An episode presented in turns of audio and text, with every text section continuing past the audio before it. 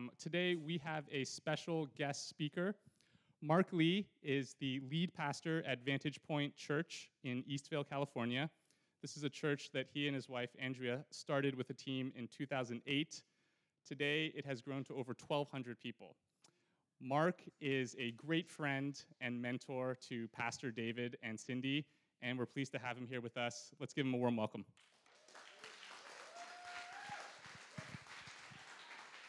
Thanks a lot, Chris. Well, good morning, everybody. Hey, just so I know you're with me, would you turn to your neighbor and say good morning? It's great to be here with you guys. It's great to be back in the area. I actually grew up in the Bay Area. I went to school not too far away from here. And so it's really comforting for me to know that really nothing has changed in the Bay Area over the past 35 years, especially home prices. You know, I mean, you can make over $100,000 and still be homeless here in the Bay Area pretty much. So, I mean, oh my gosh, you, I don't know how anybody can live here because the home prices are so expensive. However, let me just say a quick little bit about your pastors, uh, Cindy and Dave. I have gotten to know them over the past couple years, and they are just extraordinary people. They are great leaders. I am somebody who knows your pastor even behind the curtain, so I can honestly say this that he is the same guy on stage that he is off stage. I mean, just a great guy. He's an extraordinary leader. He loves God, he loves his family, he loves the church. And I know what you're thinking because probably what you're thinking is um, you're thinking the same thing whenever a teacher tells you that your child is special. You know, you're like, my child? Like, my child is the one that picks his nose. My child is the one that puts his pants on backwards. No, like you can't be uh, honestly talking about my child, but really, like your pastor is just a great guy. So I got a little bit of a homework assignment for you that I'd love for you to do. And that is, especially in light of the fact that a lot of pastors, I don't know if you know this, have a tendency to, to struggle with depression and discouragement. I'd love for you to write a, a thank you note to Dave and Cindy this week, little homework assignment. And I always say this whenever you get a thank you card, what do you do? First thing you do is you shake it and you see if anything comes out of it. So I love extra credit if you include a gift card with it. Okay. Now, a uh, little bit about me. Uh, I have a small family of five children. I have five children. My wife and I, we just came back from Hawaii because we celebrated our 20th wedding anniversary. Yes, we made it. We made it. She has lived with me for 20 years. So let me tell you this uh, when we were in Hawaii, it was fantastic because, man, I didn't shave the entire time. And look at me, people, I am Asian. I cannot grow facial hair. I just have these black splotches all over my face, and it was disgusting. Oh, and but I, I felt so close to God because of it. Now, all I did was eat poke and shave ice the entire time. And I just felt so close to God because of it. Let me ask you this real quickly. Uh, raise a show of hands. How many of you have ever been to Hawaii? Would you raise your hands if you've ever, ever been to Hawaii? Okay, like almost everybody. Uh, uh, you've probably thought to yourself when you were in Hawaii, you thought to yourself, man, you know, you looked around and you went, man, this is what heaven is going to be like, right? You looked around and you probably thought to yourself, at least a foretaste, a smidgen Please, God, I hope heaven looks at least a little bit like this. That when you and I have a tendency to think of heaven, you know what we think about? We think about heaven is going to be a place where the, where the palm trees just kind of sway in the breeze. And we think about heaven is going to be a place where the, you, there's these crystal clear emerald waters that are like bathtub temperature. That when you think about heaven, that heaven is going to be a place where you can eat as much spam musubi as you want and not gain any weight in the process. The heaven is going to be amazing. And we have a tendency to think that, well, if heaven is going to be like that, well, then hell, you know, like hell is probably going to be the complete opposite. The hell is going to be a place of fire. Hell is going to be a place of torture. That hell is going to be a place where I'm going to be stuck in a minivan with five screaming children for all of eternity. It's like, ah, no, nothing like that. Eh, back in my day, and I hate saying stuff like that, but back in my day, there was a cartoonist named Gary Larson, and he drew a comic strip called The Far Side. Any, any of you familiar with The Far Side? For some reason, he loved to draw, draw comic strips about hell. And so here's one little comic strip that he drew right here. And he was like, Now, this is from last summer when Helen and I went to hell and back. Yeah, okay, it's not very funny, but I, I thought it was funny. Anyway, here's a quick, quick question that I want to ask you as we start out this morning, and that is this question right here Why did Jesus come to earth? Why did Jesus come to earth? You're probably thinking to yourself, I mean, die for my sins so I could go to heaven. Hey, you Southern California people are kind of stupid. Like here in Northern California, that's Christianity 101. Like we already know that. Can we can we go on to something a little bit more complicated? Because, you know, learned that at VBS a long time ago. Why did Jesus come to earth? Well, Jesus came to earth to die on a cross so that I could go to the good place and not the bad place. And what I want to say is this what if that's not entirely true? What if the gospel isn't necessarily all about the fact that Jesus wants us to go to heaven as much as he also wants a little bit of heaven to get inside of me? See, what if the essence of the gospel isn't necessarily about how God wants me to know certain things about Him, and He wants us to pass this uh, spiritual SAT exam so that if I fill in the Scantron, I thus fulfill the minimum entrance requirements of what heaven is really all about? What if the gospel isn't necessarily about, um, about God wanting to save just me as much as the gospel is really all about the fact that God wants to save the entire world. Everyone in it, everything in it. And how what God wants to do is God wants to bring everything then into right relationship with himself. Here's what I'm saying right here, and that is this right here. We're all looking forward to one day, but what if one day is already here? That's what we want to talk about today. If you have your Bibles, would you turn to Mark chapter 1, verses 14 and 15? Mark chapter 1, verses 14 and 15. It is the second book of your New Testament, what we Christians like to call um, you know, it is one of four different biographies of, about Jesus, what us Christians like to call the Gospels. Matthew, Mark, Luke, John. Mark chapter 1, verse 14 through 15. Before we talk about these verses, what you have to understand is that these verses are sandwiched between two different sections.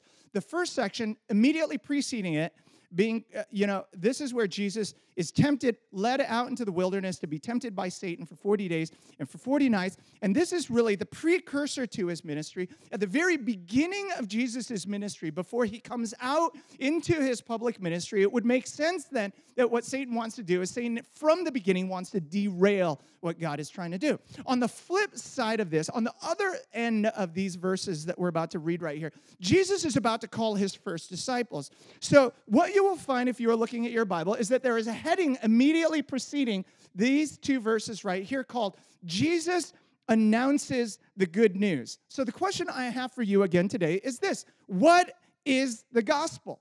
Well, the gospel is all about how God wants me to go to heaven. Or is it? Mark chapter 1, verses 14 and 15 says this right here. After John was put in prison, Jesus went into Galilee proclaiming the good news of God. And what is the good news? That Jesus died so I can one day go to heaven. But wait, Jesus hasn't died yet. So, what is the good news? Well, the good news, as Jesus talks about it in Mark chapter 1, verse 15, it says this right here The time has come, he said, that the kingdom of God has already, that's my word that I'm adding there, if that's okay, that the kingdom of God has already come. Would y'all say that word with me? Has come near. Repent and believe the good news. What in the world is Jesus talking about here? What you're going to find is that over and over and over in the ministry of Jesus, that as Jesus is talking about the gospel and as Jesus is announcing the good news, Jesus is not talking about the kingdom of God as if it's going to be one day, someday in the future. But what we find is that Jesus, within his ministry, is also continually and repeatedly talking about the fact that the kingdom of God has already that the kingdom of God is already here. In fact, you'll find it in these verses right here. Luke chapter 10, verse 9 says this Heal the sick who are there and tell them that the kingdom of God has, again, sorry, my word, has already come near to you. Luke chapter 17, verses 20 and 21 says this right here. Once on being asked by the Pharisees when the kingdom of God would come, when is the kingdom of God coming? When is it coming? Jesus replied, the coming of the kingdom of God is not something that can be observed, nor will people say, here it is, or there it is, because the kingdom of God is already in your midst.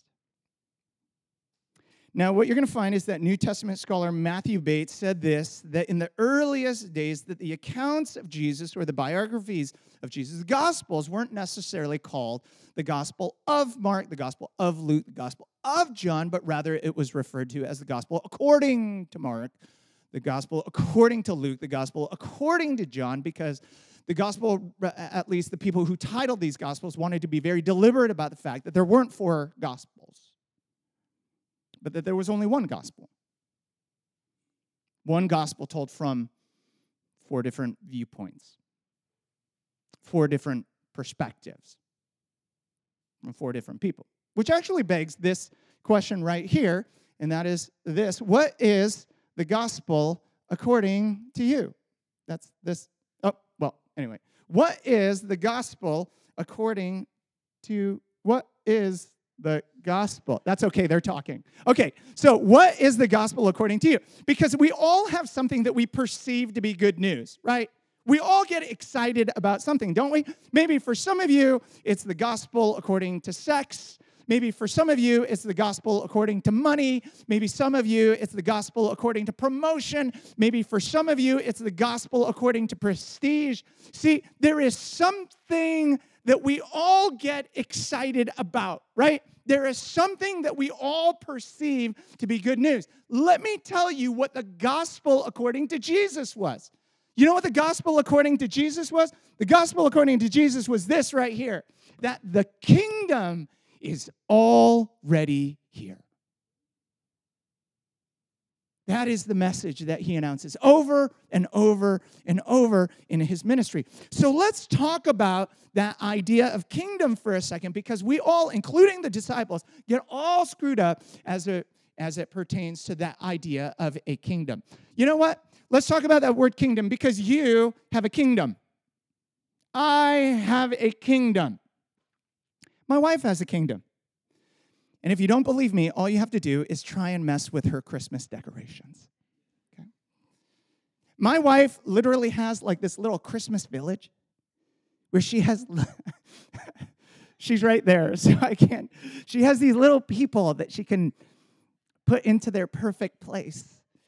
And she has these buildings that she can position according to her mighty will. You know, there's snow that she can put on the roof and snow. She, what I'm trying to say is this she is the goddess of that Christmas village. And if you mess with her Christmas village, she gonna smite, she gonna smoke, she's gonna smitten, she can kill you if you mess with that Christmas, because she has a kingdom. Guess what? I have a kingdom too. It's called the kingdom of my TV. And if you crack my TV, I'm gonna crack your head. Right? I mean, I have a four year old. I have a four year old. And my four year old's favorite word is mine. Except he likes to say it like this mine. That's mine. His second favorite word is no. No. You know what that is? That's kingdom language, right? I have five children. I have five children. We have a Toyota Sienna. Everybody, ha- all seven people, have to pack into this Toyota Sienna. And let me, t- let me tell you this I don't, I don't know if you've ever seen it, But Toyota, what they do is they paint these invisible lines, these invisible boundary markers inside of the minivan. You know how I know that? Because if one child crosses one of those boundaries into somebody else's kingdom, guess what? I'm going to hear it. That's my seat. Get out of my seat. You know, Daddy, Caleb's touching me. What am I supposed to say? Caleb, stop touching your sister. You know what I'm saying? What I'm asking in this is this. As we're talking about kingdom, here's ultimately what I'm asking. What is my kingdom? What is my You know what your kingdom is? Your kingdom is this right here. My kingdom is wherever it is that my will be done. This is where you and I get mixed up. And this is where the disciples got mixed up as well. Because whenever we think about somebody's kingdom and whenever we think about God's kingdom, you know what we think about? We think about a moat, we think about a dragon. We get to thinking about a princess that, you know, that's in the highest room of the tallest tower, waiting for love's first kiss. And what God is saying is, oh, let's begin to re understand what the idea of kingdom is all about. Because, especially as it pertains to God's kingdom, what you have to understand is that God's kingdom is wherever God's will be done. Wherever that is, and whenever that is, whether that's there or here,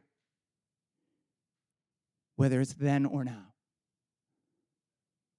That God's kingdom, in other words, is the sphere in which everything that happens meets with the delight and the pleasure of God. That in God's kingdom, there are no big shots, there are no egos. That even the powerful humble themselves like a child. It's a place where there is no anxious thought. Uh, what did you, when Jesus taught his disciples and when Jesus taught us how to pray, even in that little prayer tutorial, he essentially taught us the same thing about this concept of kingdom, didn't he? He said this right here. He said, Our Father who art in heaven, hallowed be your name. Thy kingdom come, and then he goes and defines for us what kingdom is all about. Thy kingdom come, thy will be done on earth as it is in heaven. In other words, here's the good news of Jesus. Here's the gospel of Jesus. That I'm going to bring a little bit of up there, down here. Now, before we talk about down here, I want to talk about up there a little bit. Because whenever we think about heaven, we typically think to ourselves that, oh my gosh, that everyone, that anyone would love to go to heaven as long as they're allowed in. Why hasn't God allowed more people in? Who wouldn't want to go to heaven? Everybody would want to go to heaven as long as they're allowed in. Now, I, I, I, I, I read something on Facebook recently, and believe me, I believe everything I read on Facebook. There was this pastor recently that had written something about, you know, immigration. And he was saying this about immigration that the reason why the United States should build a wall with Mexico is because God built a wall around heaven. Okay, now, now, I'm not trying to make a political statement about immigration as much as I'm trying to make a statement about how stupid us pastors can be sometimes. Okay? Here's a, here's a question I want to ask you, and that's this question right here. Why doesn't God let more people in? Ever thought about that? as it relates to heaven and an eternity in paradise, why wouldn't God let more people in? Here's what you have to understand that when you and I ask that question, we ask it from a misunderstanding of what heaven is, is really all about. We don't understand Bible heaven. Our concept underlying that question is really our concept of heaven is that heaven's going to be like movie heaven. That see, because in movie heaven, you can lie out in the sun all day and not get sunburned. In movie heaven, you can eat all the spam musubi you want and not gain any weight. In movie heaven, you can forget about Valentine's Day and not have to sleep on the couch. Okay? That's movie heaven. The problem is, that's not real heaven. Because as you and I begin to define what it is that is at the core of real heaven, you know what real heaven is all about? Real heaven is all about this right here. Real heaven is defined as this that it will be life with God. Here's what you have to understand about heaven that heaven does not contain God. No. God contains heaven. And that heaven will ultimately be a place where you and I, where every thought, every word, every deed will lay exposed before a holy God for all of eternity. Okay, let me put it to you like this. How many of you have ever committed a sexual sin? Would you go ahead and No, I won't make you do that. I'm just kidding. I'm just kidding. Let me let me let me put it to you like this. Uh, some people ask me this question. They're like, "Mark, is it okay if I watch porn?" And I'm like, "Of course it's okay if you watch porn, as long as you watch it with grandma."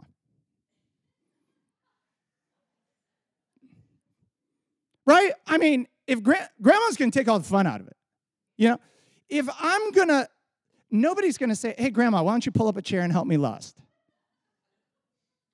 In order for, you all look like you feel really uncomfortable right now. I'm joking. I'm joking. It's a joke, okay?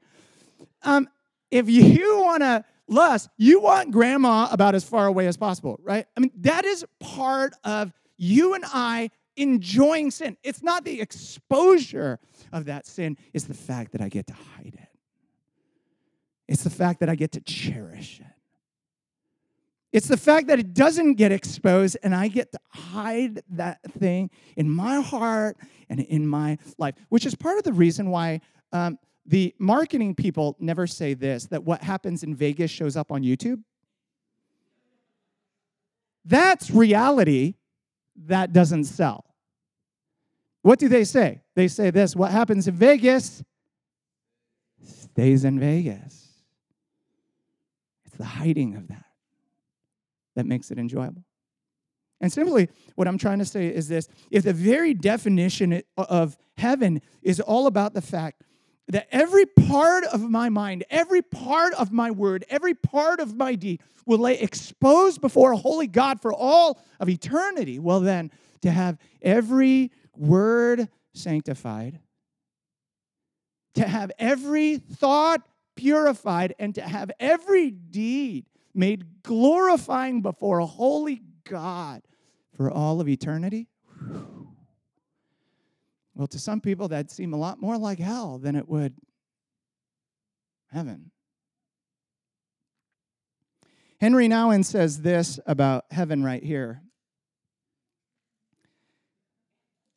that heaven isn't for everyone, it's more of an acquired taste. Dallas Willard says this about heaven right here. Pretty sure God's going to let anybody in. I mean, anybody that can stand it, anyways. See, you and I have a tendency to think that in heaven, it's not my condition that will be perfected. You and I have a tendency to think that in heaven, it is my circumstances that will be perfected. And so we think this, man, in heaven, I'm going to be rich. I'm going to be rich in heaven. I'm not going to have a financial care in the world in heaven and everything's going to be great. Where maybe, maybe, heaven, you're just as broke as you are here on this earth. But since God has not perfected your circumstance, but since God has so perfected your inner condition, maybe you wouldn't even notice. Because God has so cultivated a heart of generosity and non comparison inside of you Maybe there's not going to be Facebook in heaven where you go, oh, how come that, that person has that and I only, only have this? Maybe, maybe, you know what, in heaven we have a tendency to think that, you know what, I'm not going to be, I'm going to have this perfect body image in heaven. In heaven, I'm not going to have to worry about like looking like this. But maybe you, you can be just as ugly in heaven as you are on earth. But maybe since God has not perfected the outer circumstances, but God has so perfected the inner heart, that then you don't struggle with comparison. You're actually happy for other people. You know what I think? I think Christianity gets kind of bad uh, of a bad rap. People are always saying this about Christianity that it's just some exclusive country club where God is desperately trying to keep people out. I don't know if that's the case. Because you know what? Jesus taught the very opposite from that. Jesus taught that very few people want in to begin with. Which is probably part of the reason why people sing songs like Stairway to Heaven and Highway to Hell. Here's a crazy thought for you, and that's this thought right here. Maybe heaven isn't as much about how do I get in, as much as it's about how do I become on this earth the kind of person that will want to stay in and enjoy being there. In other words, maybe heaven isn't simply a place that you go to as much as a place that needs to get inside of us. Uh, let me let me tell you a little story. David and I, we both share the same mentor. I don't know if he's ever talked about him, Pastor Steve Stroope. Has he ever talked about Steve Stroope? Anyway, we both share the same mentor. His name is Steve Stroope. And uh, in the beginning, I, I, loved he talked about this. Uh, one of the things that Pastor Steve does for his marriage is that in the beginning of every year, he goes to his wife and he asks his wife how he can help her accomplish her hopes and her dreams and then Pastor Steve, he uses his strategic skill set to try and help her enable her to accomplish her hopes and her dreams in that coming year. And I thought to myself, what a great idea. So I went home, I went to my wife, and I said, honey, what are your hopes and dreams? And she said, I think I want to adopt a baby. And I said, Woman, what other hopes and dreams you got? Because we ain't doing that one. Well, it's been about two and a half years since we since we adopted little Judah, and um, and uh, you know, people see pictures like this on Facebook and stuff, and they're they have the same reaction. They're like, "Oh, he's so precious. He's so gorgeous. Things must be so magical with Judah in the house." And I go, yeah. Oh, yeah. It's been great. But you know what? Honestly, it's been hard. It's been really, really, really hard. And if I knew everything then that I know now, I, don't know if I necessarily would have had the strength to go through with it. And I get it. I get it. You know why? Because that little guy had four mothers in the first year and a half of his life. Um, he's had to get used to two different cultures, two different countries, two different languages, two different kinds of foods. And uh, because of that, you know what? He bites his sister, he hits his brothers, he yells and screams. He takes like three hours to eat his dinner. It's like, would you just eat your dinner? And some of you are saying, so what you're saying is that he's a normal four year old. And it's like, yeah, he's a normal four year old. But as hard as it's been, like, I don't know if I would trade that in for the world. You know why? Because the purpose of my home is not to be like movie heaven. The purpose of my home is to have a little bit, just a little bit of up there come down here. See, here's the thing that when you receive the good news, what you have to understand is that the good news was never meant to be just good for you. Your good news was meant to be good for the orphan. Your good news was meant to be good for the trafficked. You and I, as Christian believers, we were never meant to just sit here and sing happy little songs while the underprivileged go without food, while people are rotting away uh, on their own in prisons. That it was always meant to be good for the entire world. And so the last point that I want to make is this point that right here that heaven isn't necessarily about relocation, but that it's more about, or just as much about, transformation. Why don't you bow your heads and pray with me? Father God, we just want to thank you, Lord God, for this time. And we want to thank you, Jesus, that you begin to even challenge our idea of what the gospel is really all about. That we're not that we don't simply have our ticket punched until that one day where we go to heaven where everything's going to be fine. But Lord God, that heaven isn't simply about one day, but that heaven is also about right now, and that there's a work that you want to do in us right now as we prepare to meet you for all of eternity. And so, Father, this is what we pray for, God. That, Lord, that you would do that work inside of us. Father, that we wouldn't just think about heaven, that we wouldn't just think about one day, that we wouldn't just think about this time where, Father, where our circumstances have changed, but Lord God, there is this, there is this purifying, Lord. That's part of the reason why we go through trials. That's part of the reason why you give us jobs. That's the reason why we go through trials with children. That's part of the reason why we go through some of these, even these physical ailments and these struggles that we do. It's because there is this process of purification and refinement, Father, that you want to do in us before we meet you on that one day so that we can become the kind of person that will ultimately want to be with you for all of eternity.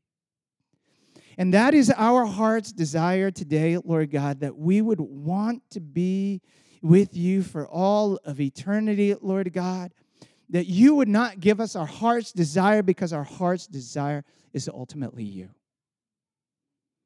And as long as we have you, then we don't need anything else.